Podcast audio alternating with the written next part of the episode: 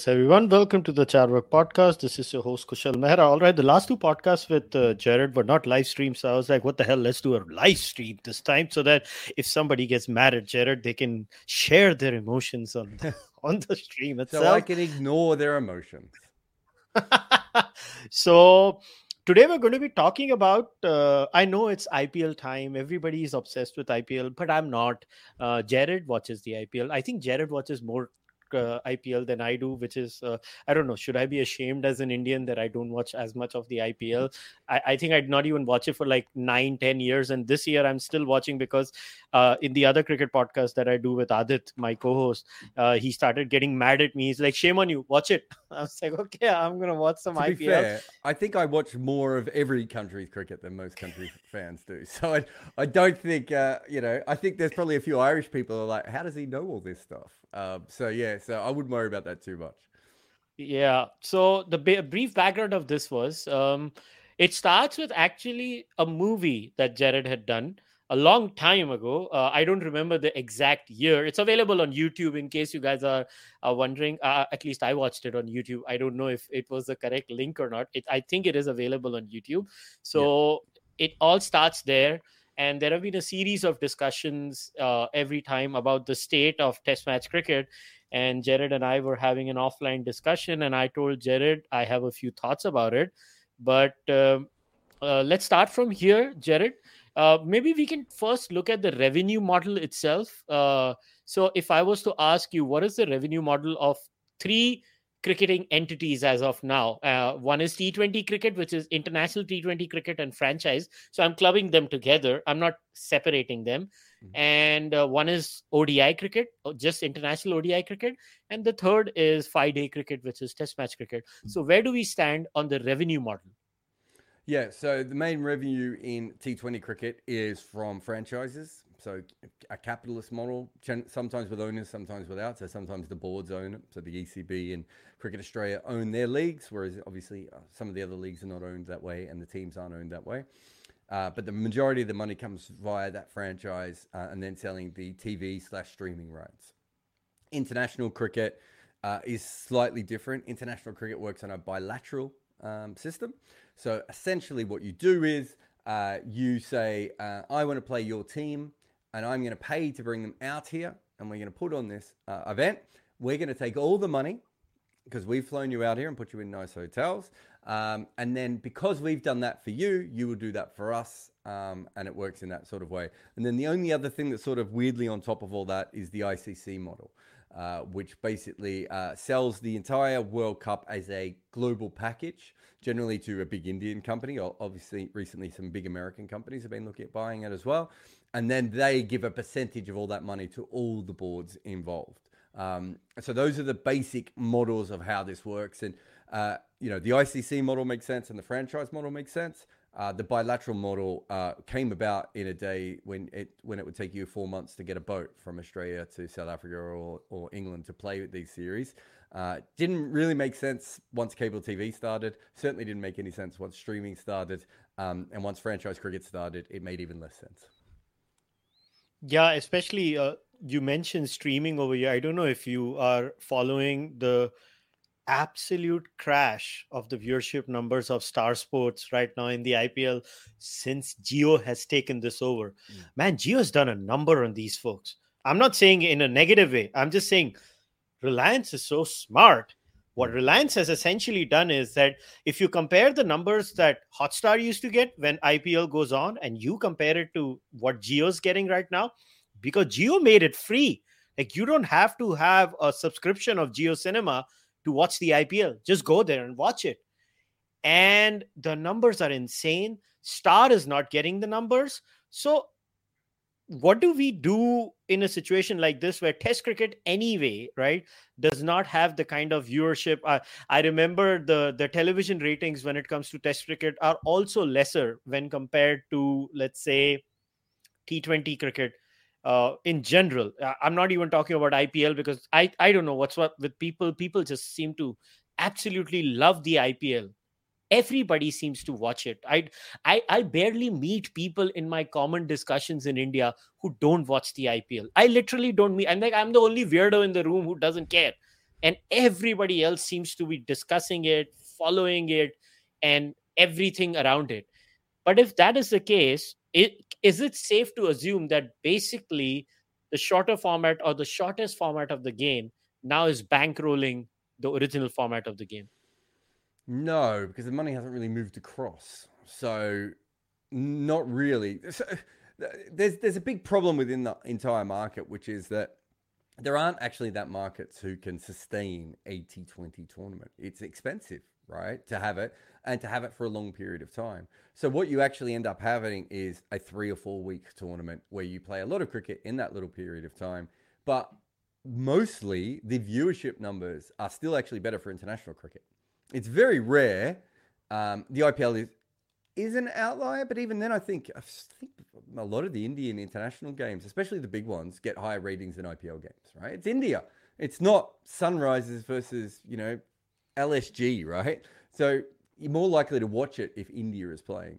So there is still a lot of international ratings. The problem, the, the problem really is that there is no way of actually maximizing the money that you make from Test cricket. So I think it's the guy who's now at Jio. I think I think I'm getting his right. Uh, I think I'm getting his promotion right. Uday Shankar. So I talked to him in 2011, 2012, and off the record, he sort of said to me, you know, and we were, it was doing my film Death of a Gentleman that you talked about before, and we, and sort of off the record, he was just like, we don't pay as much for Test cricket as we should, right? They knew that then.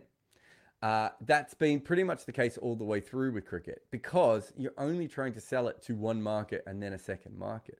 And the best way of selling this would be in a big package, right? That's why the ICC rights make so much money uh, because they sell that in a huge package. And if you want to buy the Indian stuff, you have to buy the Zimbabwean stuff. You don't have a choice, they come together, right? Whereas if you're buying a test match, you just wait for the good series to come on, right? So a couple of days ago, um, I get a I get a WhatsApp from Cricket Island telling me that they're playing Sri Lanka. I'm like, oh great, I've forgotten about that. Thank you for the WhatsApp. Then takes me an hour to work out where I'm going to watch it. Right? Where, where am I going to watch it in the UK? I know where I can watch it in Sri Lanka, and I know where I can watch it in in Ireland. Where do I watch it in the UK? First website I go to tells me a channel I've never heard of before. And then eventually I find out it's on BT Sports. Great, easy to watch. Can put it on my iPad. Perfect, you know that is the problem with Test cricket. There are many people who there are many people like you who at the moment will be like, oh wait a minute, Ireland they've barely played any Test matches. Uh, I've got nothing to do in the morning. I'll watch this for a couple of hours. Not if you don't know what channel it's going to be on. Not if it hasn't been told to you. Not if the broadcaster who has the rights bought the, the series a day before and hasn't advertised it, right? That is what is happening to Test cricket at the moment. So it's not really being bankrolled by the franchises because all the money from the franchises kind of goes back into the franchises. What has really happened is the Test cricket gets diminished because they're not making any money off it, but they're not making any money off it because they made that decision. They wanted to keep it bilateral because that gives each board individual power, right? The minute you go to the big thing, it means that the bigger teams have all the power and you have no power anymore and you can't get someone over at the last minute. So if you look at, you know, during the um, the uh, the bubble period of our lives. You know, all those teams were desperate to go and play England, right, during the bubble. So the West Indians, there were more people dying of COVID in England than there are on some of those West Indian islands, right? Yet the West Indies still came out to play in the bubble. Pakistan still came out to play in the bubble, right? And they did that so they could get a tour from England, right? So they could make money going ahead in the future. And that's not a good way of uh, promoting sport. That's not a good way of managing sport. That and it's certainly not a good way of making money out of it. And I've been involved in a lot of these rights deals. You know, having worked for radio and and other things. You're talking about like a day or a week, or maybe if you're lucky, two weeks before suddenly getting a decision on how much you're going to pay. Who's going to win then? The cricket board, who won't have another tournament that this this company might want for four years, or the major TV network? You're going to be surprised to know that the TV networks do okay out of these deals. Yeah. So, what do you make of this? I remember this uh, article. This was a while ago. I don't know if that has changed, but uh, at least in the case of BCCI, this was in April 19, 2017. This was written by Sanjeev Shankaran. Uh, they, they had quoted the BCCI's annual report for 15 16 which basically described uh, IPL as the most valuable brand. and uh, 2015-16 the surplus from ipl contributed 211 crore. That is uh, indian rupees uh, in case people are wondering what a crore is one with seven zeros whatever you want to figure it out. 15% of BCCI's annual income uh, of 1365 crore indian rupees. Uh, and over the last nine years they said bcci's financial statement from 08 09 the IPL surplus was just 15 crores, which was 2% of BCCI's annual income of 711 crores. So, uh, and this trend, I'm just assuming, is going to go on increasing year on year. So, the IPL, it may not directly bankroll Test cricket, but if it's going to take up almost 20% of BCCI's revenue, then it's pretty much running the show, right? Oh, it's running the show. It's whether that money's coming back into bankroll Test cricket would be the argument, which, as far as I could see across the world, doesn't seem to really be happening. India's a slightly different one. It, it, BCCI, the way they sell international cricket rights, is a bit silly. Like they sell a T20 game for the same amount that they sell a Test match, right? Now, even if you have the same amount of numbers, a Test match is always worth more. And the reason it's worth more is not just because it's five days, it's because you know exactly the target audience who are going to be watching it and they will see your advertising over a five day period, right? So it doesn't make any sense to charge the same amount for both. And they did that for years. I'm not sure, I, I can't remember what their last deal was if they were still doing it, but they were doing it up until very, very recently. And it didn't make any sense. They're not even maximizing how much they can make from international cricket. And part of the reason is they don't have to, everyone else has to, right? But you're right. It's, it you know the way that the way that it has been set up doesn't really um, help Test cricket, but there's no way, there's no individual board in this case that can fix that problem, right? Because it still comes. Let's say the BCCI, they know that every couple, every four years, well, actually, it's probably every three years, but every three years, England's going to come over, right? That's the big TV market, right? Outside of India they're going to pay a lot of money. The uh, you know whether it be Sky, whether it be BT, whether it be some random company who wants to get a bunch of you know subscribers or users, they're going to pay the BCCI a lot of money. But that's only once every three years, right? There's no normal um, conversation. There's no uh, you know if let's say let's say at the moment that those rights are happening, so BT Sport is kind of dying in the UK, right? From what I can tell um, externally. Um, it's sort of dying. If it's dying at the exact time the BCCI are trying to sell those rights, suddenly there's only one company wants that rights. They're going to pay whatever they want to pay. And if the BCCI want more, there's no one else in that market, right? And so you can't have a system where that is the way that you are doing business, where all you do is every three, four, five years sometimes, you go back to a company and you then try and sell it, usually quite late in the piece as well, Whereas if you're saying to a company, okay, Sky, you want cricket. Well, we're going to sell you every test match in the world for the next five years. And if you want all of England's test matches, you're going to have to buy this. If you want every time England is touring, you're going to have to do this. If you want Australia versus India, you're going to have to do this. If you want the World Test Championship, suddenly Sky is, it's a whole different market then. Because Sky now know that they're going to have absolute acres of cricket to be showing rather than a one off series. You, if you have a look at Sky, and they're really interesting one. They don't always buy the overseas rights. They buy them based on when they think it's useful to them, right? And so every now and again, you'll watch England cricket and you have to watch it on BT, right? And who has to pay for that? The subscriber who now has to have a subscription service. So the actual Test cricket fan gets charged twice because Sky go, oh, they're playing New Zealand and it's a bad time zone. Oh, we'll let BT get that. Oh, they're playing South Africa, but South Africa rubbish now. Do we even want that series anymore? Or they're in Bangladesh. Who cares about Bangladesh test matches, right? These sorts of things are what these companies are doing, and they've got all the boards over a barrel, um, and that's why and that's why it is a very very bad system. There is plenty of more money to make in Test cricket if it was run correctly. Now, another argument that was given, and I remember reading this in the Forbes uh, .com, they were saying that maybe the top three nations they can afford to, you know, uh, sustained test match cricket, uh, top three nations uh, being England, Australia, India, uh, in case people. And I remember you also had touched upon this point in your movie that the struggle in test cricket is for the other nations. So let's say I'm literally quoting the then chairman. Um, Tavengwa uh, Mukuhlani. I don't know if I got if I butchered your name. I apologize. I'm sure you'll butcher mine, and we'll even uh, we'll be happy thereafter. But he says that we do lose a lot of money, about three hundred thousand to four hundred thousand USD, to host a test series. It's money we don't have. Then obviously, you know, you go down the line Zimbabwe, they say, receives around 94 million USD in the ICC's current cycle from 16 to 23, compared to India's 405 million and England's 139 million. So we need more money if we want to play Test cricket. Our TV rights are reflective of our opportunities. So the problem there, that happens over there is every cricket board is going to be selfish. Like, uh, I don't know if you remember, South Africa which was a major test playing nation, now has I don't know when they're going to play a proper three match test series now next. It, it, it's going to be like a year or two when they play a three match test series. If South Africa can afford it, then what's the future of test cricket outside of these three nations? Yeah, and so I the only one that we have publicly where we have someone who admitted how much it costs. It costs Ireland a million, um, and I think this is want to say it's pounds, but maybe it was US dollars to host a test match. Now, Ireland's a little bit different than other countries because they don't actually have a test venue. They have a park uh, where they put stands up. So it is a bit more expensive to, you know, put those temporary seats in and, and, and build the infrastructure you need for DRS and everything else. But we know that from, from what we've heard from teams, it's between half a million and a million USD to do a test. If you're Zimbabwe and you're playing anyone other than India, how are you going to make that money back on a test match, right? And at the moment, you would have to say there is no way of doing that.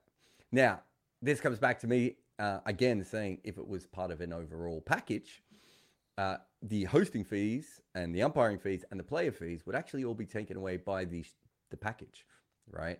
And at the moment, we're not doing that, and so because of that, we're actually making this more expensive. The other thing I would say is that there is a way of the, the ICC paying for a lot of these costs. If the ICC actually want people to play test matches, they could pay some of these costs, like the umpiring costs and the DRS costs and all those sorts of things. But the ICC don't run test cricket. The ICC run one test match every four years, two years, whenever the World Test Championship is. Two years, yeah. Um, every that's all they run is one test match, and that's on purpose because these same boards who are complaining they can't afford to do test matches wouldn't allow the ICC to run it. The ICC ran it, the operation costs would go there. If you host a World Cup, you don't pay for it. The ICC pay for it. They give you the money for all the grounds. They give you the money for all the staff. They bring in their own staff as well. They hire people from all around the cricket world. If you run a test match, you have to pay for everything from the ground up. It doesn't, again, it doesn't make any sense, right? And if you're doing that, let's say if you're Zimbabwe and you're playing who's a good team? Australia. Let's say they're playing Australia. What are the Australian broadcasters going to pay for Zimbabwe that they think are probably going to struggle? Not to mention that Zimbabwe tests are often quite dull. They're either flat pitches or or the ball spins and keeps low. Um, they're not particularly. No one ever says they're exciting uh, matches to watch. They're not a very good team, although they have improved a lot in the last three years. Uh, but they're not known as a good team. How many casual Australian fans are going to watch it? Right.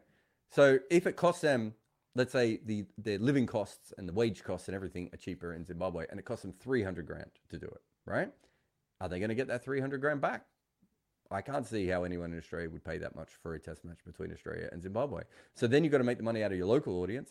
I think we know that while Zimbabwe's currency has uh, has rebounded from its its old days, it's still not a very you know a populous country. Um, Australia is not seen as like the you know the the biggest draw card for uh, Zimbabwean cricket fans so even if they play the second most lucrative team in, in cricket, or the third most probably in Australia's case, there's a fair chance they're going to make a loss on that, right? That means that the entire model is busted. And that's the problem. That not only is it busted, it has been busted for a very long time, and no one seems to care that it's busted. So, so talking about the revenue sharing model, right? So, uh, the revenue sharing model is, uh, I remember reading it was proposed uh, or uh, formulated in 2015 and it's going to end in 2023 right hmm. that that's the believe, so yeah. this year the the model ends so in the last model which is the current model uh bcci and ecb revenue was reduced right I mean, I think it was 2.5 to 2.7 billion. That was the ICC revenue for that cycle. And obviously, as expected, BCCI, ECB, and uh, ACB were whining as expected because uh, their whole argument is hey, we run the show, we get you the maximum eyeballs, we get you the maximum revenue, right? Blah, blah, blah, blah, blah, blah. That, that is the argument given by what you also have always called in your movie the big three Hmm. That's what they're called, right? The big three, the big three that uh, basically bully everyone around the world. But uh, if I was to say, right, the last time it was, uh, I think uh, ECB was 139, 405 million was I uh, uh, BCCI, and others were 128 million, and others includes Australia, Pakistan, West Indies, New Zealand, Sri Lanka, and Bangladesh, which was uh, quite interesting. Now, the problem is that if you believe in some level of capitalism, the argument always comes that, look, they drive the numbers, they should obviously get the bigger chunk.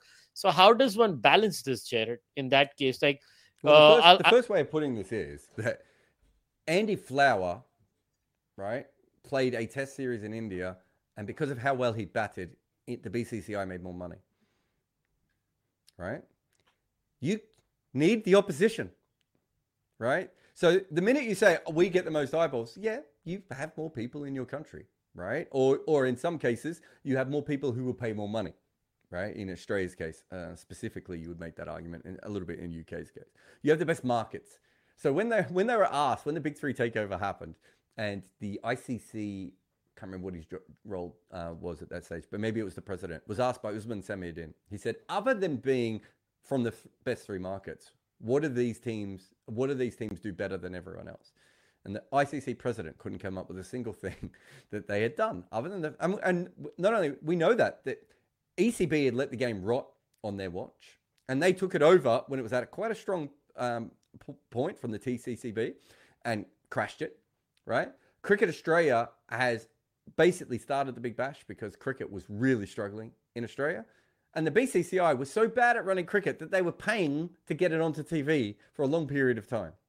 Right? That's how bad they were at running cricket. So all three of these boards are not like exceptional models of great business. I've just told you that the, B- the BCCI are literally undervaluing their own products when it comes to international cricket and the way that and selling them in an incorrect way.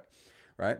The eyeball thing is fine, right? If that's what you want to say, I think that's absolutely fine, but there's a fairer way to do it. At the moment, they're not doing it in any fair way, right? The best way to do it would have been uh, to bring in a cricket streaming um, system and say to all these people around the world, okay, you can now buy cricket, but you're going to tell us what you want to watch, right? So let's say if you want to pay for all cricket, it's like 400 US dollars a year if you're in Australia, right? 400 US dollars a year. And you want to watch domestic cricket in Zimbabwe and you want to watch, you know, uh, women's uh, women's games between Scotland and the UAE. That's the top tier, right? But a lot of people just want to watch their home team and maybe their home team and their home team when they're away, right? And maybe that's $150. We would actually be able to work out then if fans around the world are actually wanting to watch cricket in other places, right? And if they actually want to be able to do that, and you would then be able to then give that money, filter that money back to teams um, on a very fair and equitable, equitable way, that's not how it's done. There's no global survey to say that, you know, you, you will hear things like India brings in 80% of cricket's wealth, right? Which is probably broadly true through the, the right systems and everything else. That doesn't account for the amount of Indian people who don't watch India play, right? And maybe they still love the West Indies because they're like old farts like us and they grew up still watching the West Indies, right? That doesn't account for the fact that there are people in, uh, there are Indians in America. So uh, if you actually look at Cricinfo's um, numbers, which I had access to for years when I worked, the fourth biggest cricket market in the world was USA, right? So are we saying that the USA should get the fourth most money from the ICC? I've never heard anyone make that argument before. And yet, if you look at the numbers, and I tell you this on my YouTube channel, on my podcast, on my writing, anywhere I go, USA is always in the top five cricket markets. And no one's ever said we should give them more money, right? What about Brazil? What about uh, a random country in Europe that has a huge amount of Afghanistan and Indian immigrants in it, right? I, I let's Germany. I don't know if they do.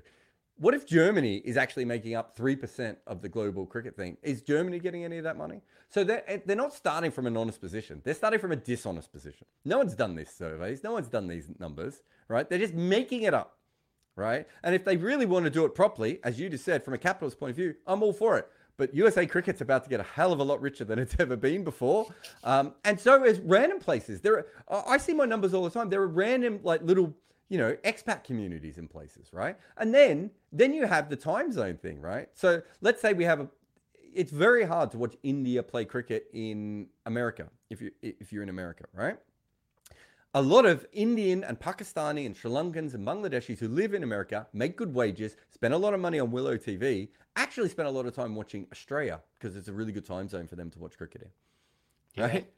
So again, so now who does that money go to? Does it go to the USA cricket because that's where the fans are, or does it go to the Australian team? There's all these different things that we need to look at. Not to mention, as I said before, that the cricket fans who want to watch everything. There'll be people who just want a test match thing, and there'll be people who just want an ODI thing, and maybe just a franchise cricket thing. There are there's way more interesting things to, to go from.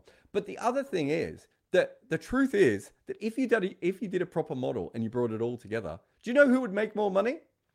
India, England, and Australia. They're actually costing themselves money by trying to do it in this way because we know that that's why they went after the ICC pot of gold, right? Because they were saying, well, we're bringing in all these extra people. We want extra money from this. Fine. If you did that with Test cricket, everyone would make more money and you would also make more money. And as cricket gets bigger, who's going to make more money? India or Bangladesh? Probably still going to be India unless Bangladesh's economy completely changes over the next 20 years, right? It's even uh, Bangladesh might have a higher portion of cricket fans and a more intense portion of cricket fans, although that's starting to wane a little bit. But let's say they did. If they don't have the people willing to spend it and the brands willing to back it up and everything else, they're not going to be able to make that money, right? And there's no world where India, Australia, and England, as cricket is currently being run and as cricket could be run, will not still make the most money. So why not make more money for all of cricket and including themselves. And that's the other issue here that they didn't actually try and make more money for all of cricket. They just tried to make it for themselves. And in that, they've limited their own earning capacity. Um, and we're still in this shambolic thing, whereas, as I said, no one runs Test cricket. And it's a bunch of people shaking hands going, I would like to come and play you in May. Are you free? Yeah. Talking about surveys, so this was published in the uh, Indian Express. Uh, it's it's you'll have to be a premium member before somebody says uh, how do we read it. I mean, I can't help it. I'm a subscriber to the Indian Express too. So there was this survey that Venkata Krishna B had uh, discussed on November 30th. So there was the Federation of International Cricketers Association. They came up with a global employment report, and the message was this out of the 400 men's players across 11 countries, excluding Indians, who hmm. were surveyed by FICA, 49% have revealed that they would consider rejecting a national contract in favor of a bigger domestic con- T20 contract as international cricket grapples. But this is not it. I wanted to read the highlights of the entire survey. 84 players turn are turning out in multiple overseas T20 leagues. 49% would consider rejecting the central contract. This is the biggest thing, Jarrod. 74% still rank Test cricket as the most important format, although this has reduced form from 82% in the 2018 19 survey. This is what the hell is this like a Jekyll and Hyde scenario where everybody says I love Test cricket, but everybody says I'll dump the national contract and play T20 cricket? What the hell is happening here? Okay. Uh, you're a movie fan, right? Yeah. I mean, uh, not that much, but I've seen movies. Yeah. Ever heard interviews with actors? Oh, they're atrocious. I can't take it. What do they always talk about that they love the most, though? Artsy Act- movies, cat, not, cat challenging not even, characters. Not even artsy movies. They will tell you that the best thing for an actor is to be on stage, right? Mm-hmm. And yet they're not. They're in Hollywood, earning twenty million dollars a film. They know what the best form of acting is. You know, uh, Hollywood or cinema or Bollywood is a director led thing, right? So the director makes all the decisions. If you're on stage, the writer and the actor are suddenly the stars, right? It's why you're seeing a lot of people go toward a lot of people also going towards TV, right? A lot of big Hollywood actors now like if I can make roughly the same amount of money and do TV, I I'm in control of my character on TV week after week after week, and it'll be a different director all the time, right? But that's only when the money got big. In the old days in Hollywood, you stayed with Hollywood because that's where the money was, and now you're just like, oh, maybe I'll do that Netflix show, and they're going to pay me three million dollars, and I can I can have uh, license. But actors will tell you that the best form of acting is on a stage. It doesn't matter, mate. It doesn't matter, right? Kieron Pollard would be sledged by the Australian players because he never played a test match, right? Kieron Pollard would be like, they didn't pay me enough. Kieron Pollard could have played test cricket. He probably still, if you have a look at his first class record, he probably still averages more than most West Indian batters do, right? Not to mention the fact that he, he could bowl you a handy six to eight overs a day uh, at his height. Plus, is one of the best fielders we've ever seen, right? Kieron Pollard would have been a very decent uh, West Indian player. He probably plays 20, 25 tests, probably averages around low 30s, and he has a couple of innings that we all go absolutely nuts on. Probably takes a four for on a green top somewhere in England or New Zealand, um, and everyone goes, "What a handy cricketer he is." Why would he have done that? He would have got no money. He would have literally cut off his family. You know, Polly comes from a poor part of Trinidad where he had to fight his way through to get where he did as it was. Why would he suddenly make a decision that would make him less money? his family less money. This is a man who travels with his family everywhere. You, know, you, you, Mumbai will be out, you know, at um, you know, uh, having dinner at midnight, and Polly will be at the next table with his family having dinner with them, right? Even though he's got young kids, well, used to have young kids. Um, they're probably older now. I haven't seen him in a while, right? He's doing what makes his money because that's what he has to do. What his famous, his favorite form of cricket is probably T20 cricket, would be my guess. But there are plenty of other guys out there. Chris Gayle loves Test cricket. He's made two test centuries, right? That's two more than Sachin Tendulkar did, right? Chris Gayle absolutely loved test cricket. And he looked me in the face and said, why would I take $5,000 per game when I can make 100 grand per game? How, how, what am I supposed to say to that? He's right. And it's not that they don't like T20 cricket, although there are some players. I certainly know players who don't like T20 cricket. I know players within the English county system who did everything they could to sabotage their T20 careers because they didn't want to play anymore. But the counties were still like, it's a Friday night. You're the star player. Get out there and hit your 20 off 20 balls. We don't care if you don't start. We need we need to put your your picture up on the poster outside, right? And that's what it comes down to. And you know, it, it's it's funny. I think when I started writing about T20 cricket more, a lot of people, because I'd been known as the Test cricket guy, a lot of people are like, "Oh, he sold out," and I was like, "No, I always liked T20 cricket." But if you really want to know what I would love to do the most, it would be it would be writing on first class cricket all around the world. Right? Going to these random little first class competitions, seeing what players are doing outside the limelight, um, you know, watching professionals grow, seeing what the next trends are going to be in Test cricket, scouting players who are going to be next good in in in, in uh, Test cricket. Do you know how much money I would make on that? Negative money. I would need to be bankrolled by a billionaire to be able to afford to be able to do that, right? And so I cover the things that pay more money. That's what life is. My mortgage doesn't care. And the players are in the same thing. I think I think it's a significant drop from whatever you said it was, 82% to 74%. I think that's significant. But I also think that you're in the change rooms with the old coaches and the old players. Let me tell you, they talk about Test cricket in a way they don't talk about T20. And they will say to you, yeah, mate, yeah, you smash this guy around. Um, but how would you face him on a green top in Pretoria? right? They talk about that sort of stuff all the time. And it seeps down to those younger players. And it is a tougher form of the game. And there are certainly players who have a lesser. Uh, Sunil Narine and Kieron Pollard are two very good examples of players who have a lower respect in the game because they haven't conquered Test cricket. And as I said, I think both of them could have had decent careers for the West Indies. I think Sunil Narine would have been a fantastic Test bowler. Um, he sadly only played a couple of times, and his numbers don't look great, but I think he would have been fantastic at it. But when it comes down to it, the players still think it's the ultimate format, and most fans still think it's the ultimate format. But the real difference is you can't play a Test match in prime time, day after day after day on TV, and casual fans don't care. They do prefer T20 to test matches. And and that casual fans is where you make your money. You don't make money from hardcore cricket fans. You make your money from the guy who switched over from the golf. Yeah, I agree with you. And that's where Conor McGregor, Ronda Rousey did that thing for MMA, right? Like most people would not know the regular mixed martial artist, but everybody knows Conor. Like everybody knows Diego Maradona. I, I never watched football, but I know who uh, Lionel Messi is because there are some who just go beyond uh, the hardcore fans. So yeah, Test cricket is, is something like that. But now let's get into what I propose to you. And now I'm going to take a little bit of a, uh, of uh, people's time because I have to put my point across. Now, I think as far as the players are concerned, like that's why I shared the survey. I still think uh, an overwhelming majority of cricket players from the first class level right up to the international level they still prefer the longer format of the game because as anybody who's good at something would say like i would manufacture fabrics. I always got more satisfaction out of manufacturing a tougher fabric than an easier fabric. Like let's say cotton dyeing is tougher than polyester dyeing. So we would always find that satisfaction uh, as a technical person who would sit down and figure out ways to dye it perfectly. I, I, so i can relate to what you were saying. But if we want to save the best format of the game. My so there are two three angles from which i'm coming at it. Right now i do not think we get the best quality of test match cricket. We do not.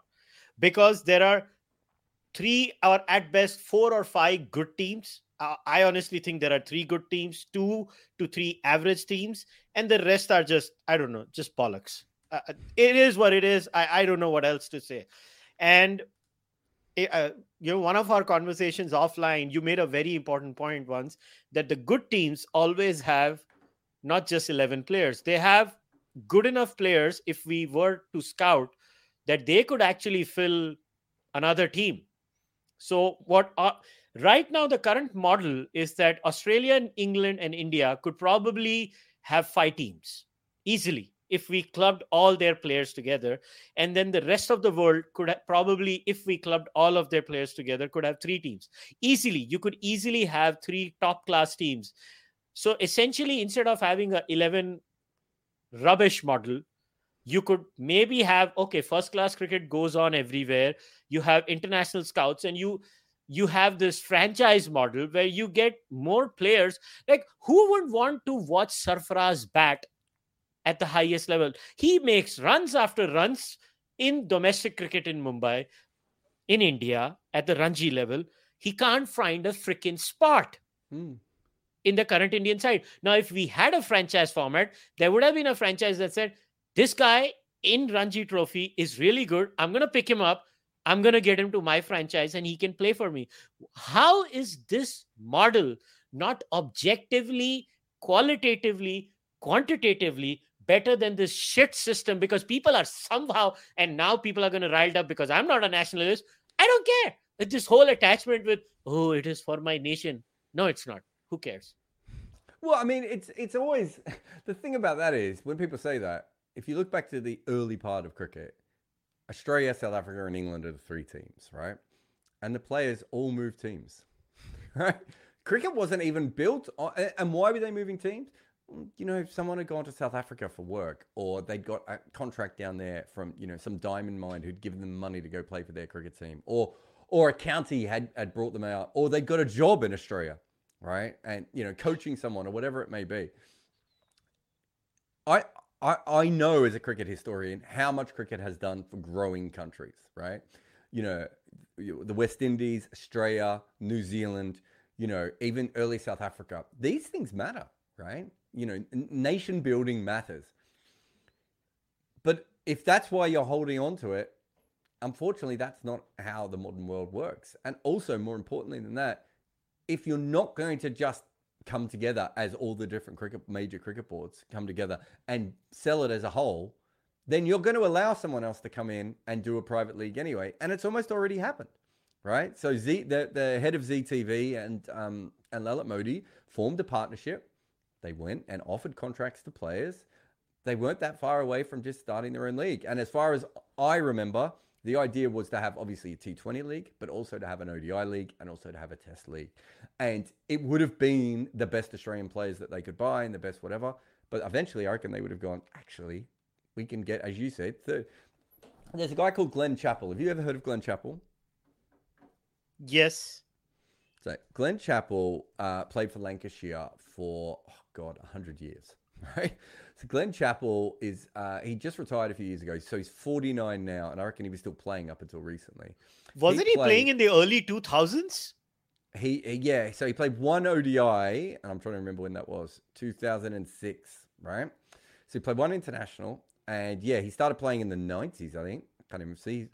Maybe Cricinfo doesn't go back far enough to actually tell. 1992 he started, and he stopped playing in 2015. He had a 23 year first class career, right? So you know the quality of, of cricketer you need to be to have that length of career, right? He played 315 first class games.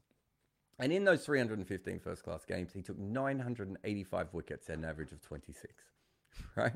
Phenomenal player.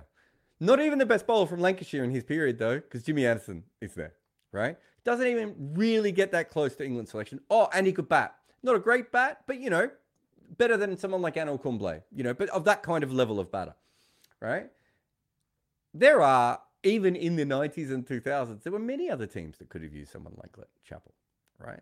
The quality of player is not a problem, right? I- you know, there, there are many good county players. Uh, West, if you want to go back to West Indies' great reign, uh, West Indies assistant coach is a guy called Roddy Estwick. Roddy Estwick spent most of his time playing um, cricket in uh, Lancashire, Lancashire leagues, Staffordshire leagues. He'll send me a message later uh, abusing me for getting that wrong. Played somewhere up north where they pay you to play cricket uh, in club cricket. He, that's where he probably played his most, other than first class cricket, that's probably where he played his highest level of cricket. Roddy Estwick's bowling average of first class cricket is 20, and he never got anywhere near the West Indies team because they had Courtney and Curtly and Joel Garner and all these other guys that were around the team, right? So at that stage, any any team in the world, like India, would have just said, "We will take two of your, you know, West West Indian reject players, right? Sylvester Clarke, we don't carry word to apartheid. Uh, we'll we'll take him. And who else you got? Uh, oh, Roddy Estwick, great, we'll take him as well. There are dozens of these sorts of guys, and anytime you have successful teams, you have that, right? New Zealand is a perfect example of that at the moment. They're just coming off their golden era, but in their golden era, they had Tom Blundell on the bench, right? He couldn't even get a game. And and you know, they had many other players like Will Young and Devon Conway and other players out there who were very, very highly skilled.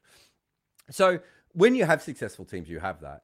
So even if you did a, a league, I think you would eventually now, there's no reason why you would go for for a nationalistic. But what you would do, and I think you and I both agree, is that's kind of where the market is at the moment, right? As far as the fan bases. So you would probably say we'll have India North, India South, and we'll have England North, India, uh, England North, in, uh, England South, and you know maybe you have two franchises in Australia as well. A couple of other countries you have one franchise. A couple of other very good countries in Test cricket might not even have a franchise. You could open it up and you could say we don't even need local players. I would say that you probably wouldn't. That maybe you'd have minimum of five local players um, in every team.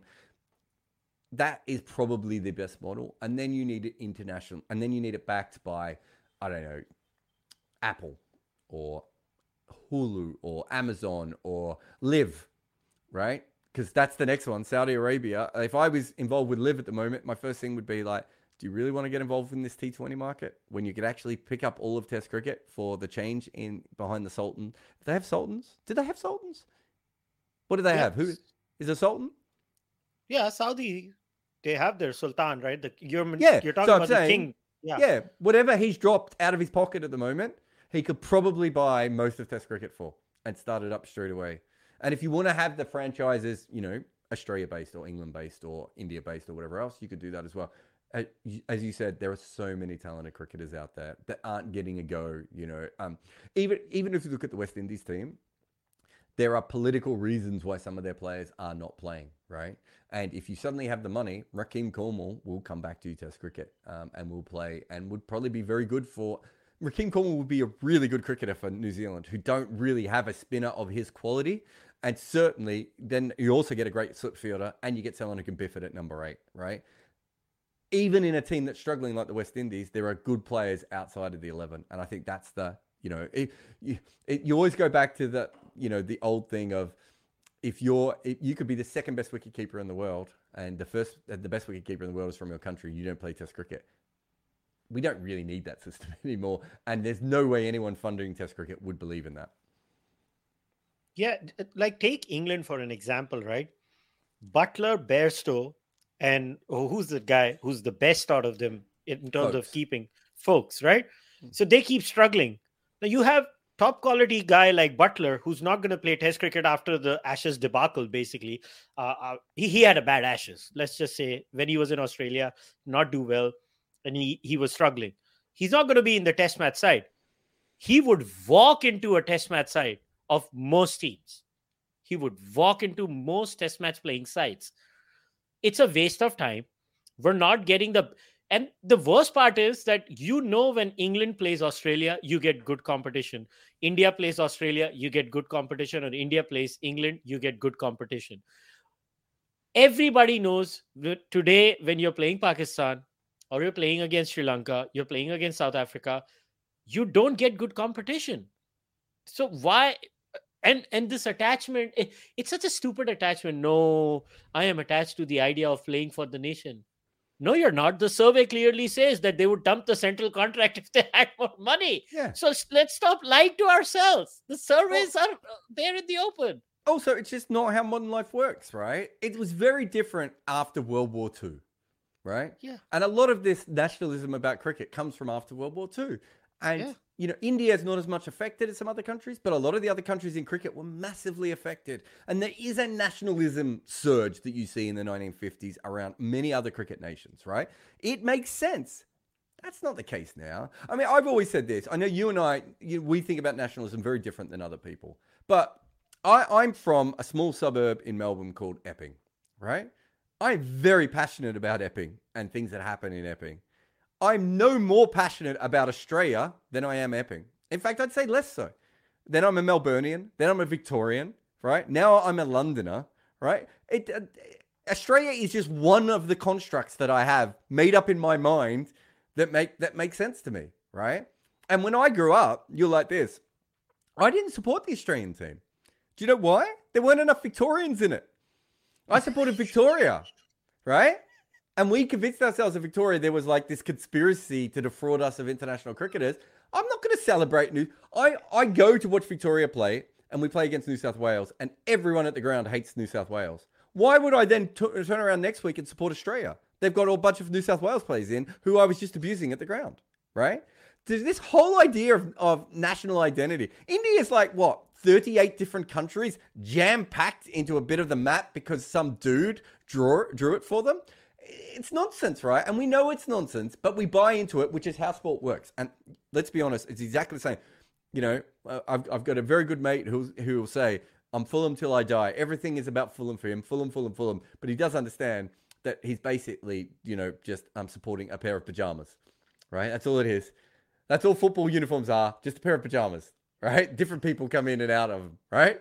But we do that as sports fans, and I get it. But at a certain point, we have to understand that for the international model to have worked, about 10 years ago, probably five years ago, if you're being conservative, if they had got together and done a proper Division One, Division Two, which is what the World Test Championship came about, sold it the way I talked about as a big package, they could have kept it as nation versus nation. Now, it's not going to be nation versus nation in the future because it either won't exist, it won't be important enough, and so mo- most countries won't play it, or someone's just going to come in with a shitload, a big checkbook, and just buy it. And that's just the truth. They had their chance. And all the people who are going to be really upset about that, you have to argue, you have to ask them why they weren't at the time actually putting pressure on their cricket boards. And no one did. So you'd have to say that the market did decide. It wasn't that interested. Yeah. So another thing that had come to my mind, you know, a lot of people have emotional attachments to specific series. I'm sure Australia and England would say the Ashes. I think India would say now the marquee product, which is the Border Gavaskar Trophy. Indians are emotionally attached to that idea because of the quality of the cricket. I just mm. think when India was in Australia, that was the pinnacle of quality cricket. That was such a competitive series. So can can two things exist simultaneously? Let's say you do have the county structure which is intact. So you can have your ashes in a year and a half or whatever cycle the ashes follows. You can have the bgt format too. You can also have india and england playing against each other. And at the same time the rest of the time you have franchise cricket. Can both things in your in your view exist simultaneously? So we have a little bit of national pride and uh, you know nostalgia because the uh, look everybody who watches test cricket they will definitely even in india i know so many of my test match uh, cricket loving friends they watch the ashes they Yeah. love watching the ashes so you think that's workable Yeah, I do from a bunch of different reasons. Here's my first one. You talked about FICA before. Last time I talked to FICA, they said there was, I think, 3,600 professional cricketers in the world. Right? There's more than enough cricketers in the world to have it's to, to split it up like uh, motor racing, right? And have drag racing here, and have IndyCar here, and have Formula One here, and have Le Mans over here. More than enough pro- professional. We've never had so many quality professional cricketers around the world, men's and women's, as we have right now. You could argue that the best players aren't at the same level. That I'm not going to get into that because that's for someone else. But you cannot argue that we don't have people who are paid to play cricket who are doing it as a job and getting the most out of themselves at a number that we've never had before. So let's say someone comes in. Uh, who, who should we pick? Who should we pick? Well, there's a video recently of Elon Musk talking about how much he loves cricket, right? So Elon Musk, having ruined everything else he's touched, decides to get involved with cricket. He grew up as a Test cricket guy back in South Africa, and he decides to, you know, he's going to take on Test cricket because there's money in it. All right, I don't know why he wants to play it on Mars. Who cares? He gets involved with that, right? If they hire the best 200 Test cricketers in the world, and I'm, and then the next best 500 go off and play T20 cricket. Those 200 Test cricketers are still are, are probably then no longer going to moonlight in T20 cricket anymore. They're going to pick a format going ahead, and if they pick that format going ahead, they're probably going to go with where they're going to make the most money, as we talked about before. They've gone with Test cricket. There's still plenty of chance then for the big to- tours that you talked about to continue to go ahead. There's even a chance for some of the smaller ones. You could have one off, you know, maybe if Zimbabwe get really good at cricket again, they could have a one off super test against South Africa, right? And um, New Zealand, Ireland could become something, you know, Sri Lanka, Bangladesh, whatever, right? Pakistan become a, a, a bigger nation. The other thing is, have you heard of the British and um, Irish uh, Lions? Do you know what that is? no Okay, so this is a it's called they call it the Lions Tours, and it's a rugby tournament, uh, like a one-off that happens every couple of years, where the where England and Ireland come together and pick their best team. I think the Welsh are involved, maybe the Scottish. I'm, I, I don't know anything about rugby, but there's a lot of different people that come together and they form like a super team, and then that super team goes and they tour Australia or they tour New Zealand or they tour South Africa it doesn't make any sense because it's not actually a nation versus nation competition anymore. And actually, England and Wales and Ireland have all got good at various times at rugby. So picking a super team to go up just against South Africa sometimes is probably slightly unfair. At other times, they might still lose because South Africa is still strong. Most of rugby now is franchise based. Right, so you know you have the the northern hemisphere franchises, and you have the southern hemisphere franchises, and then you have the occasional test championship. And yet, even with franchise, bilaterals, World Cups, you still have these one off tours that go and play these Lions tours. And that is because it is worth a fuck ton of money. right? It's a huge thing. Everyone in England who likes rugby wants to be on one of those tours. They want to go out and watch it and support it and and and they and they absolutely love it it doesn't make any sense in modern sport for this to still exist, other than the fact that there are enough people who will pay for it. And the South African, Australian, and New Zealanders are more than happy to have a bunch of Brits come over and make a, a ton of money off them every now and again. You telling me that the Ashes isn't going to be like that? You're telling me, I, I don't know, have, have you ever seen India play overseas? Uh, i mean in person no No. So it's an experience. So I wrote about this a few years ago. So um, I haven't written every single piece possible for India Pakistan games. I said to them, "Look, I've give I've give up. I'm not can't write about the cricket anymore. How about I write about the crowd?" Right? I said I will talk to 200 people in the crowd. Right? So it was India. It was the 2015 World Cup. It was in Adelaide, India, Pakistan, and um, I spoke to 200 people. I spoke to about another 200 people online as well who'd been to those sorts of games and, and everything before. What I spoke to was 400 of the most middle class Indians that you would come across, half of which were uh, either uh, educated in the West or lived in the West. Um, uh, you know, uh, that were, you know, from affluent backgrounds and everything else. That is a crowd that cricket hasn't even tapped into yet. It only comes out at the moment for India, Pakistan, and World Cups. It will eventually start to travel a lot more for the BGT, for India, England, and for all those other things, right? You're already starting to see it. Have a look when India play in the West Indies at all the Indian kids who, uh, who grew up in India, educated in America, or grew up in America, but their parents and uncles and aunties and everything are Indian fans, come down to the Caribbean for a week off, watch some cricket, get smashed, which is the best way to watch cricket. Um, and so that is that is already a market. That won't go away and that will get stronger. If if i'm reading sports tourism right i think indian sports tourism is only going to get bigger. So you don't want to give up that market right? And one of the reasons that you know the the champions trophy and you know the world test championship is played in england is that there are a lot of people who are not english cricket fans who live in england. So they have you know either indian or pakistani or bangladeshi families they still come out to those games. Indian cricket actually makes money in England, right? Separate to the TV deals and everything else, just just from fans. As long as it makes money, it will continue. Yeah, and uh, and uh, and that's the problem. I think the biggest blind spot cricket officials have is because India, Australia, and England are getting away with whatever they are doing right now. Uh, I don't think they have the best interests of the the main format of the game, the long format of the game, because they can get away with it. Is what bothers me. And obviously, I'm doing this is because I love Test cricket. I just love that format, and I would like to see the best of that format. And my biggest fear is I don't think so. It's going to happen now. Maybe by the end of my lifetime, it will. If things continue the way they are going, I think Test match cricket will end it's not going to be sustainable. Before that, I think one day cricket will.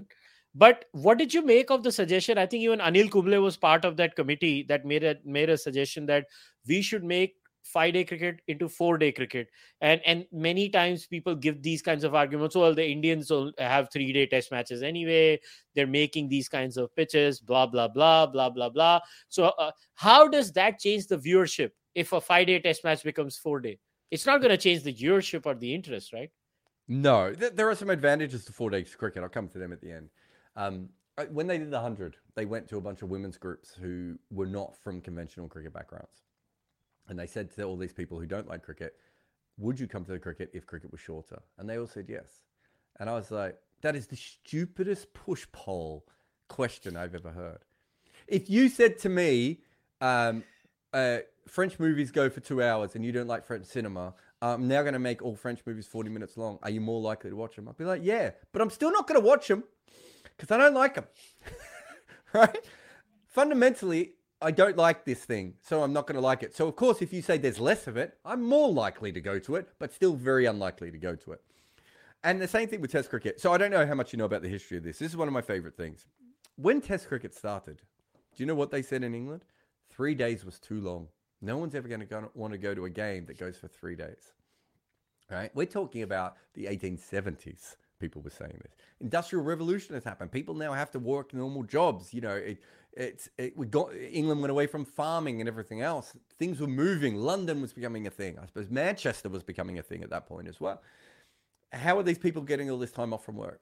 Well, weirdly enough, we went from three to five, and there were some countries that actually did timeless as well. Right? And the five is random, right? Because as I said, England was playing three day test matches against certain countries for a long period of time. When uh, 1949, when New Zealand came over to play test matches, they played three three day test matches. I think that's right. Was it four three day test matches? Um, so it's a bit like the. You remember when the 100 came in and they changed the length of the over and all these people got really upset? Like mm-hmm. you do realize that balls in in cricket have been four uh, overs have been four balls, five balls, six balls, and eight balls. Seven's like eight the only number balls, that yeah. we've never done. Um, yeah. And so there is no traditional amount of balls in an over. There's just what you know when you grew up, and it's a bit the same with five day tests, right? It's a bit. You and I basically have lived through a period where only five day test matches um, exist. I don't know, maybe you're older than me and you were around for a couple of those six day test matches. And obviously, there was the ICC six day test match, uh, or there's been a couple of those now. Uh, the Super Test and now the World Test Championship. But by and large, we have grown up in an era where five days is, is the amount of days. If you're going to play, it, it, what they really want to be able to do is play back to back weekends. And you can't do that with a five day test match. That is what they should be honest about. That's the only reason to go to four days. If you can copy golf's model, but do it in prime time, which even golf can't do, so you can play day night test matches Thursday, Friday, Saturday, Sunday, and it means sat- Sunday night when you know you suddenly have I don't know a close test match. Can you imagine what it would do in a country? Everyone is watching it. The you watch now a close test match in in New Zealand. We have them recently. We've had some in England. We've had some in other places. On a Tuesday afternoon at four o'clock, it's exciting. What's it going to be like at eight thirty at night on a, on a Sunday night when the whole country starts watching? Because you know that's the best time to watch TV, right? That's the advantage of the four day test. Now, there are ways to get around it as far as overs. You can actually, in day night test match, slightly elongate the days, right? So I think in county cricket, they play more overs. And I think there's a couple other first class systems that might do similar things. You could easily add an extra half an hour or an hour um, fit more overs in. And you could do this other magical thing where you actually enforced how many overs were supposed to be bowled in the first place so that we actually got the maximum amount of overs in. So there are things that we can do from that perspective. And, and I think that all makes sense. Um, so the, I think there are arguments for four day cricket. Ultimately, I don't think it really matters because let's go back to our franchise idea. So Elon's come back in, right? Elon and the Saudis have formed a partnership. Who, that would never happen. Awkward. Um, uh, but let's say that Elon and the Saudis um, formed a partnership. They take over Test cricket um, and they do this thing.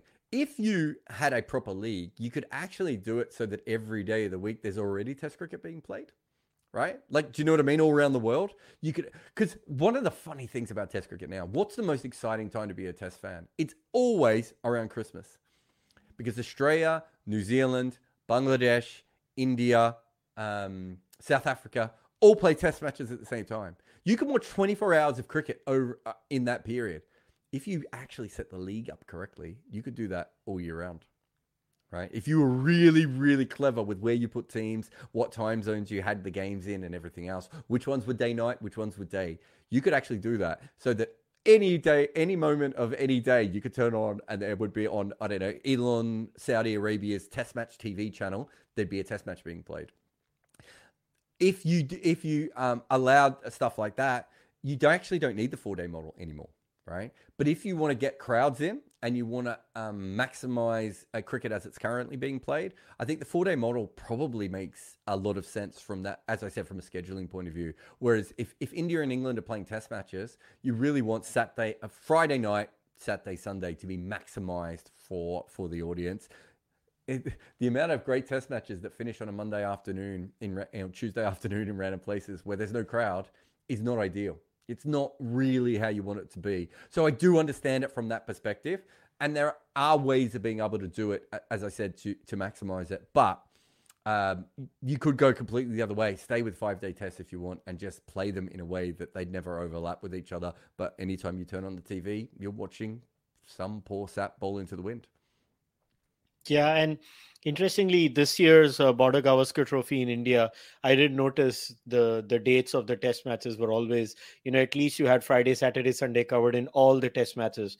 I think that was by design. They wanted people to turn up uh, to the stadium for the four test match series on this point you know if you reduce it to four days and increase the number of overs what what it does it do to the toll on the bowlers especially the fast bowlers? So to counter that do we have systems like substitutions where i can substitute a fast bowler if i want to for a while because my main fast bowler is tired or something of that sort? Because we would have to do a lot of second order and third order effect corrections. Yeah no no i think you're right. And also if you're a young fast bowler, would you not just, unless the money was better in Test cricket, but if the money's about the same in both, you just pick T20 cricket because it's better on your body and you can play for longer, right? So I, I, think you have to do that. So I can't remember if I sent you the link when we were discussing this, but so I looked at a bunch of ways to basically modernize um, Test cricket, and one of them was uh, to have full substitutions available to you. So not like this mm. impact pay, player sub thing that they have um, at the moment, but literally a legitimate substitution. Maybe more like football, where you get three substitutions throughout the game.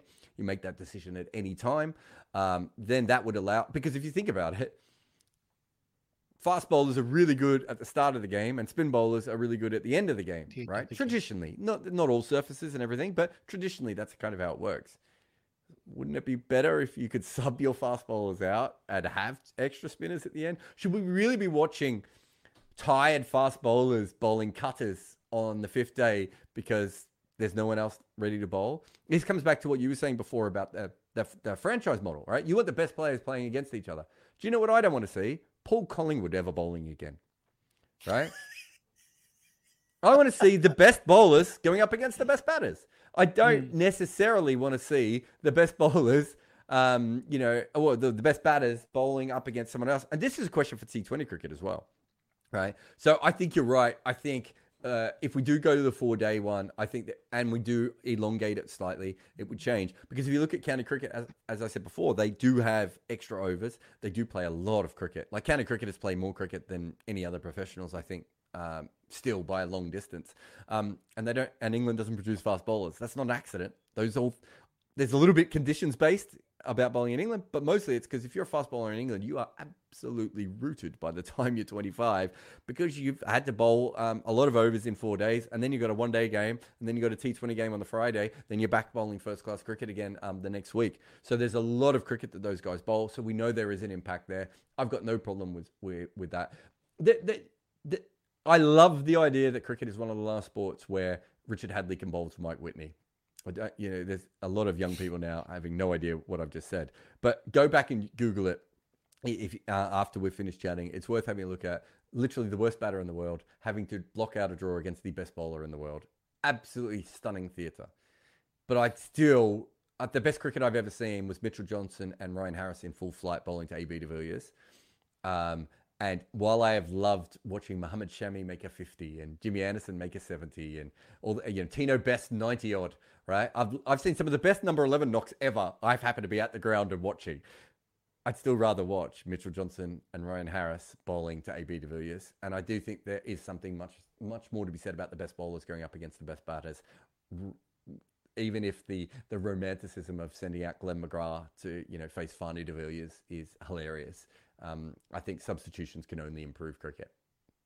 Yeah, I, I my favorite memory of funny batting is Courtney Walsh trying to survive those four or five balls in the test match where Brian goes and hits the winning runs in the mm. next over. That was so fun to watch. I mean, uh, well, who was it? Gillespie, right? Gillespie was bowling to Courtney Walsh and he was dancing all over the place. It yeah, doing so the big fun. weird leaves and everything. There's a great game, and I think it was a great game where Stuart MacGill um, where Sean Tait had taken six wickets in a domestic limited overs game, and Stuart MacGill had to go out there and hit the winning runs. It's great. Don't get me wrong. I've got a huge piece about number 11 batters um, that I'm working on at the moment, which is one of my favorite topics ever. My dad was a number 11. Um, and I love, you know, his stories of, you know, of like not owning a bat and things like that and, and, and all that sort of stuff. It's absolutely great romantic stuff. But if, if Test cricket is the best players against the best players, there's a reason that baseball has the designated hitter rule, right? Like these things aren't an accident. And and if we're redesigning Test cricket from scratch, which you and I are um, apparently, um, then I think that is a very and, and, even even if you take away the four day four day element, I think it makes sense to do that going ahead. The only reason we don't have substitutions in cricket, I promise you, is because so much of cricket doesn't make money that people don't want to take bigger squads with them. There is no reason to only have a 15 man squad at a World Cup. No reason at all. It doesn't make any sense. Name a franchise league in the world where you only have a 15 man squad. There aren't any, right? They're yeah. all 16, All IPL 17. franchises are 24. 24, 25. Even the 100 has more, despite the fact that those those players could be off actually playing for other teams. So there's it's just a simple case that they don't want to do this. But I think going ahead, I just eh, also Test cricket is so if your main bowler gets injured, you kind of can't win the Test match. Now, that's not 100% true. But if your bowler gets injured on day one in the first over, what are your chances of winning that test match? It's pretty low, right? And we've now got five more days to see an inevitable result. Again, I just think that substitutions can really help us. Yeah, I agree with you. I think substitutions would be a good idea. Uh, the only problem with the day night model is the current ball sucks. I think the mm-hmm. pink ball is not that good. I uh, I just think the nature of the game changes drastically, and that that needs to be controlled. I don't know how we're going to do that. Uh, but overall, well, they could invest money in it. Yeah, and and so, franchise models would have that. Yeah. So when I looked into it, I, I probably done the deepest investigation ever into this, just because I was so fascinated. And I'm being friendly when I say they invested two million dollars of uh, in research and development. It's probably closer to a million, right? On what is a billion dollar sport. And if you think about it, when I was doing that film, as you were saying before, everyone was saying to us, well, this is the advertising rates for daytime, and this is the advertising rates for prime time. It's like three and four times higher. So why would we not want to move into prime time? And yet no one put their hand in their pocket. I think Cricket Australia and the MCC spent more money on R and D than all the rest of cricket combined. One of those is not even a cricket body, right? I think the pink ball is actually pretty good. I think the pink ball should replace the white ball, which is absolute rubbish. But I also mm. think that the, if you want the pink ball to be your only ball or your main ball, just give. This is what I would do, right? If I'm going to buy cricket, and that's what we're talking about, buying it, setting up a franchise league, whatever. Let, let's pretend we're Saudi and Elon again, right? I would buy Dukes, Kookaburra, and SG I would then run proper tests to work out who's doing well what, what Dukes can help Kookaburra with, what Kookaburra can help Dukes with, and what SG can help them both with, and what he can learn, right? And then I would say, okay, you're now the manufacturer of cricket balls. I'm now going to give you $20 million to come up with the best day night ball that we can come up with, right? And we want to use it right across cricket. We want one that'll work better in T20 and ODIs. We want one that'll work better in Test match. We know that these are two different balls. We want you to set it up. $20 million. That's all. I'm not I'm not, you know, they're going to be spending more money on, I don't know, Kyle Jamieson, right? In the, in the, in this scenario, right? But twenty million dollars, proper R and D. Go and speak to the baseball people as well. If there's something to be learned from there, do this properly. And I'll tell you, I've just mentioned baseball. MLB own their ball. They don't. Yeah. They own the company that makes the ball. That's makes a lot of sense and they spend a lot of money in the r&d of uh, experimenting with the balls yeah. they can tweak the results you know if certain kinds of balls are doing certain things they, they change it and they have the absolute control over it well, here's a perfect one. I don't know if you saw my piece about how Kookaburra changed the ball and it completely changed cricket all around the world. And yeah, the I ICC did. I did. not know about it, right? The ICC was shocked when I told when they saw my video. They didn't even like they didn't tell us. They literally thought I was talking shit to begin with. They were like, "This can't be true." And then they started looking at the numbers and they were like, oh God. And then they went, oh, it doesn't matter. And other people in the ICC sitting there going, whoa, whoa, a random company has changed our sport and they didn't even tell us. Right. And we're one of their biggest clients. So, yeah, it's ridiculous situation. Again, all these things can be fixed if you're running cricket properly. And it's not being run properly. And that's the biggest issue here. Yeah, so somebody uh, in the live stream has asked a very interesting question. Someone has said, What about having different boards, like literally different ICC yeah. and different national boards for all the formats? And now it's your responsibility to save your format. What is happening right now is you have a centralized structure. It's a very interesting question. I find it to be a very interesting proposition. Um, because again my my political leaning is very decentralized in nature so i always like where you know give so let's say there is a test cricket board, there is a ODI board, and there is a T20 board. And now those three boards are responsible for saving their own format. Mm. Do you think, even if we did not have the franchise format that you and I are talking about, we just decentralize the damn thing? Now, ICC has a different test board or whatever it is. And let's say now it's your problem if you want it to survive or not. Do you think that would lead to better results? Yeah, it goes back to what I said before, which is the same thing. I just I put it in a different way, which is we have all these different kinds of motor racing, right? In fact, you can go back to rugby. There's two different kinds of rugby, right? It would be ridiculous if rugby union was running rugby league, right? But that is actually what we have allowed for. There are now more than enough professional cricketers from around the world to to go off and split up into all these different formats. And as we know, the best drag racer in the world may not be the best Le Mans racer, and yet we're still trying to make our best drag racer play um, at Le Mans, so to speak. So yeah, I'm completely on uh, on the side of that. I think if you were start if we were starting from scratch now, there's no way one board would run everything, right? They would all be individual and they would go off in their own directions. And you know, I, I've had this conversation so many times with boards. I say, you guys are really good at marketing T20 cricket, but you are shit at marketing Test cricket, right? Absolutely dire. I go around the world to these Test matches, and it's like you wouldn't even know that some. When I say marketing, something there is no marketing, right? The test match is there, and if you're lucky enough to have known and read in the newspaper it was coming up, you go to it, and if not, you don't. Maybe someone put a tweet. That's that's your best case scenario. Um, if you made them eat for their supper, as you just said, they can't do that anymore, right? And that was a big, there was a big part of our film was not that T20 cricket was ruining Test cricket, because I don't think Sam and I kind of ever looked at it that way, although a lot of fans do. We kind of looked at it as if you're doing all these great things to run Test cricket, uh, sorry, T20 cricket, and you're doing literally none in Test cricket, then that obviously one of these formats is going to go well and one's not. Right? That's like like I've I've constantly said that even though McDonald's has completely changed, the Big Mac is still the Big Mac, right? My guess is in the in the early days the Big Mac was their major seller at McDonald's, and these days it's probably like a small part of it. But they don't get rid of it because there are people who love the Big Mac, and if you took it off the menu or you took it away, it wouldn't work, right?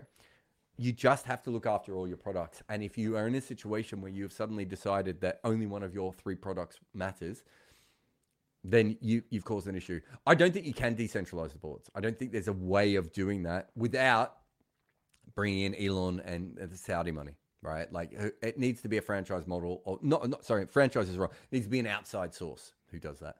I think you could do it with an outside source without too much problems, but I don't think you do it inside. So it's a good idea, but I don't think it will happen within cricket. Fair enough. One last question before we wrap up.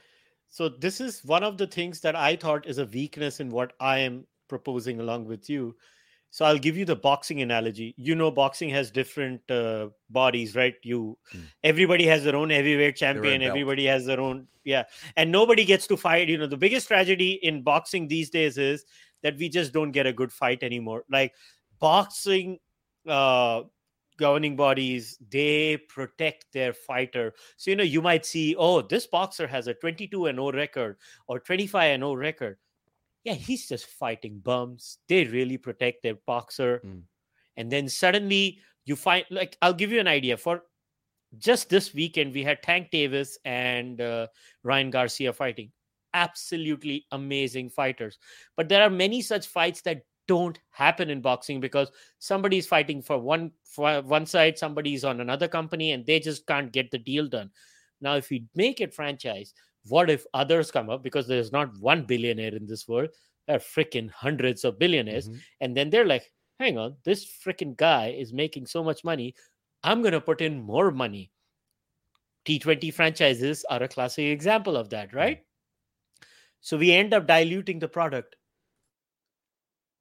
it's it's a fair it's a fair one. I mean, we have the IPL, right? So the IPL is now the best league in T20 cricket by a huge margin, right? But now that the Saudi Arabians are looking at coming into cricket, they can match that money. They can maybe beat that money, right? Because they just spend billions and won't care about it and do what they do, right? So we now have two leagues. And what if the Saudis go, wait a minute? All we need to really do is we BCCI is moving too slow. They're doing a two month tournament. We'll just do six month, right? Straight away, you have two. Then maybe you have Amazon or Apple or whoever else in America is like, well, wait major this Major League Cricket. We need to get in, we need to get more Indians buying iPhones, right? What's the best way? Let's make our own league. Blah blah. All these things are possible. Um, that's what happened. That's capitalism, right? I mean, you're the libertarian of the two of us. That's how these things work, right? I would argue that if nothing is done, Test cricket will be in a worse position now than it currently is, regardless. Um, I, I'm probably the wrong person to ask here because, as I said before, if, if it was up to me, I'd go and watch first class cricket. So if there's three leagues of Test cricket, I'm going to be the dude watching those three leagues, telling you which one is the best. Uh, you know, finding my fi- favorite players, talking about transfers between leagues and you know players um, you know signing new contracts and everything else. So i'm probably the wrong person to ask about that. But i would imagine that driving an indy car and a formula one and whatever else other kind of race cars uh, you know on that sort of level i would imagine we don't have the best drivers in all those things at all times. And sometimes the third best driver in the world might be an indy car driver right? Not and not in formula one and I would say that probably happens quite regularly. At a certain point, here's my question for you: Do you care? And I don't think sports fans do. One of the, the big the biggest nonsense I've ever heard in, in sport is people always go, oh, the quality of it's gone down. right? So the NBA keeps expanding, uh, right, and the IPL will keep expanding, and you know all these different leagues around the world will keep will keep expanding. People don't watch less, right? It doesn't work that way, right? And and so and I really think that we talk about that over and over again, and that's I've heard this a lot with Test cricket. Let let's say forget. Let's say it actually just works. Someone comes in, they franchise Test cricket, they do it properly, and no one else does it, right? You're still not going to have the 20 best cricketers in the world because five of those will be like, do you know what? I just like T20 cricket more. Or it doesn't affect my body in the same way. Or I get to do it in my hometown, whereas this test franchise isn't in my hometown, right? Any way you do it, you're going to have a dilution of talent. And so I, I just don't think that that's ever as big uh, of, of an issue as people think it is. And um, one of the best ones for this is Aussie Rules Football. There was a period of time, probably up until the 1980s, where outside of Queensland and New South Wales, the majority of the best athletes um, chose the sport that they wanted to play in, right? And the one that paid the most back in those days was probably Aussie rules football. Cricket didn't pay very much. You know, foot, uh, you know, soccer didn't pay very much. Tennis, there was only a handful of players. So the best athletes quite often went to Aussie rules football. Then money starts to come into cricket. Money starts to come into soccer. Uh, uh Australia starts to have NBA players, right? You know, all these different things start to happen. And so the best athletes disappear from Aussie rules football a little bit. No one stopped watching the game, mate. it's still good. It's still professional. People still like it. There are more teams. That, when I grew up watching Aussie rules football, there was about 12 teams, 11 teams, and 10 of them were in Melbourne, if you count Geelong. Um, and now there's, you know, almost 20 teams, and there's about to be one in Tasmania, and players come from all over. If you like the sport, you like the sport. And I think that there are, this is, this is a very controversial view. I think there actually are enough to have three leagues of Test cricket of 600 players who are really, really good, as long as the pipelines still go. That's the tricky bit. So that that's always the tricky bit. One, it's easier to have a franchise league, but you need to make sure that people are still producing cricketers. But I don't know if you've ever spent any time in South Africa, but every posh kid over there seems to be able to average 50 in first class cricket, um, and their posh schools keep producing them. I'm not too worried about the pipeline at the moment. 20 years' time, that might be different for Test cricket and first class cricket. But right at the moment, I'm not worried about the pipeline there. And so, from that perspective, I think, th- and, and this is ridiculous because we start off by saying there's only three teams who can play Test cricket and the whole thing's dying. I actually think there are more than enough cricketers to have three professional leagues um, out there. I don't think we will see it. We might see two. I don't th- think we'll see three. But if I was running the IPL, I'd be going, couldn't we just do this? I would if I was the IPL, I would just smash Test cricket. I would just stop this nonsense. Buy it right and, now. And, Finish it. Yeah, and and here's why. Uh, the only counter I thought to this argument was again from my experience of watching mixed martial arts.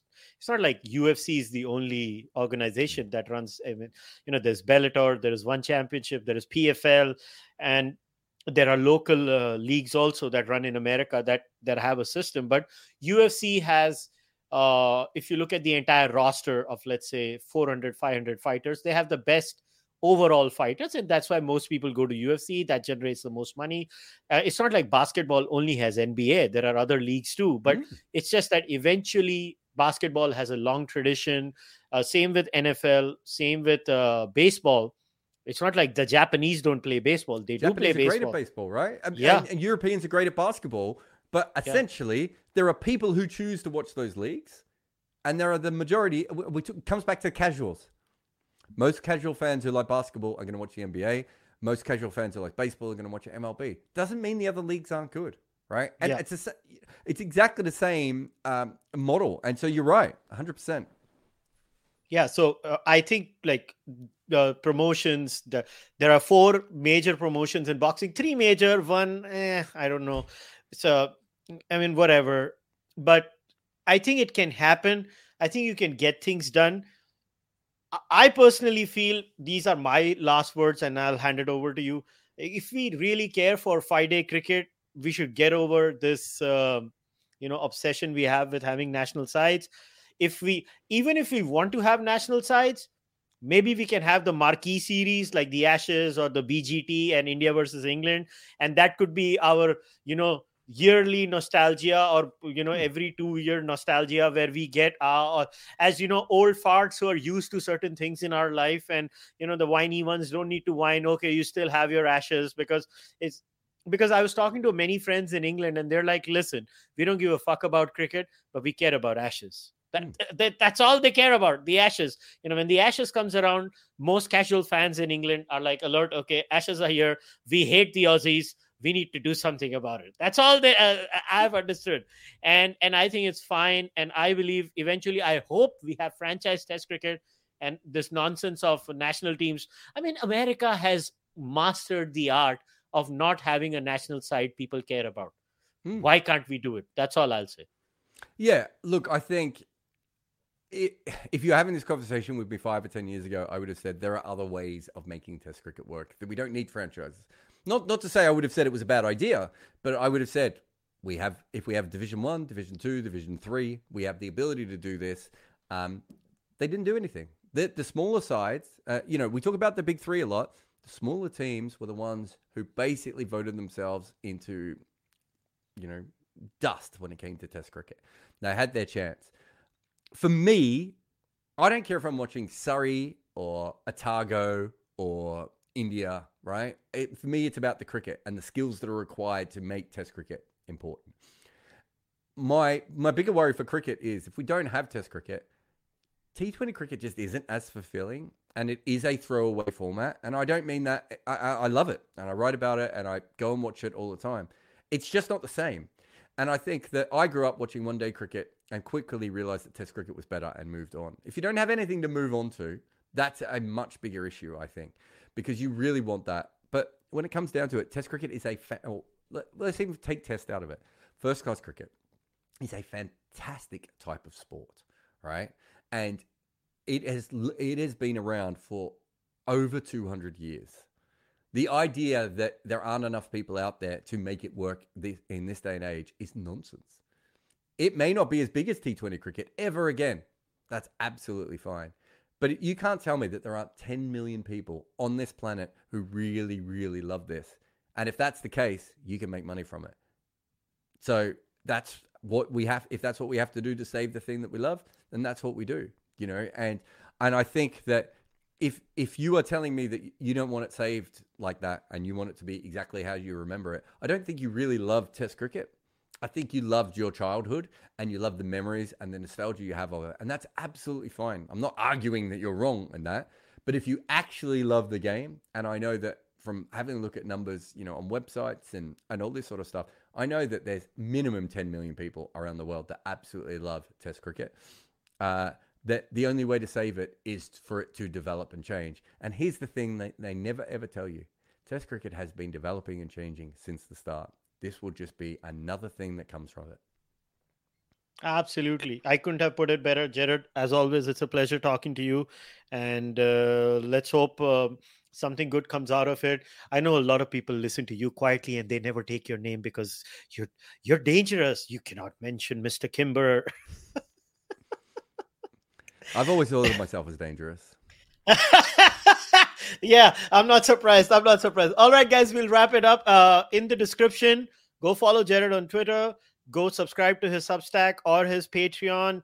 Uh, I'm uh, like I always say, I'm a supporter uh, of Jarrod on Patreon.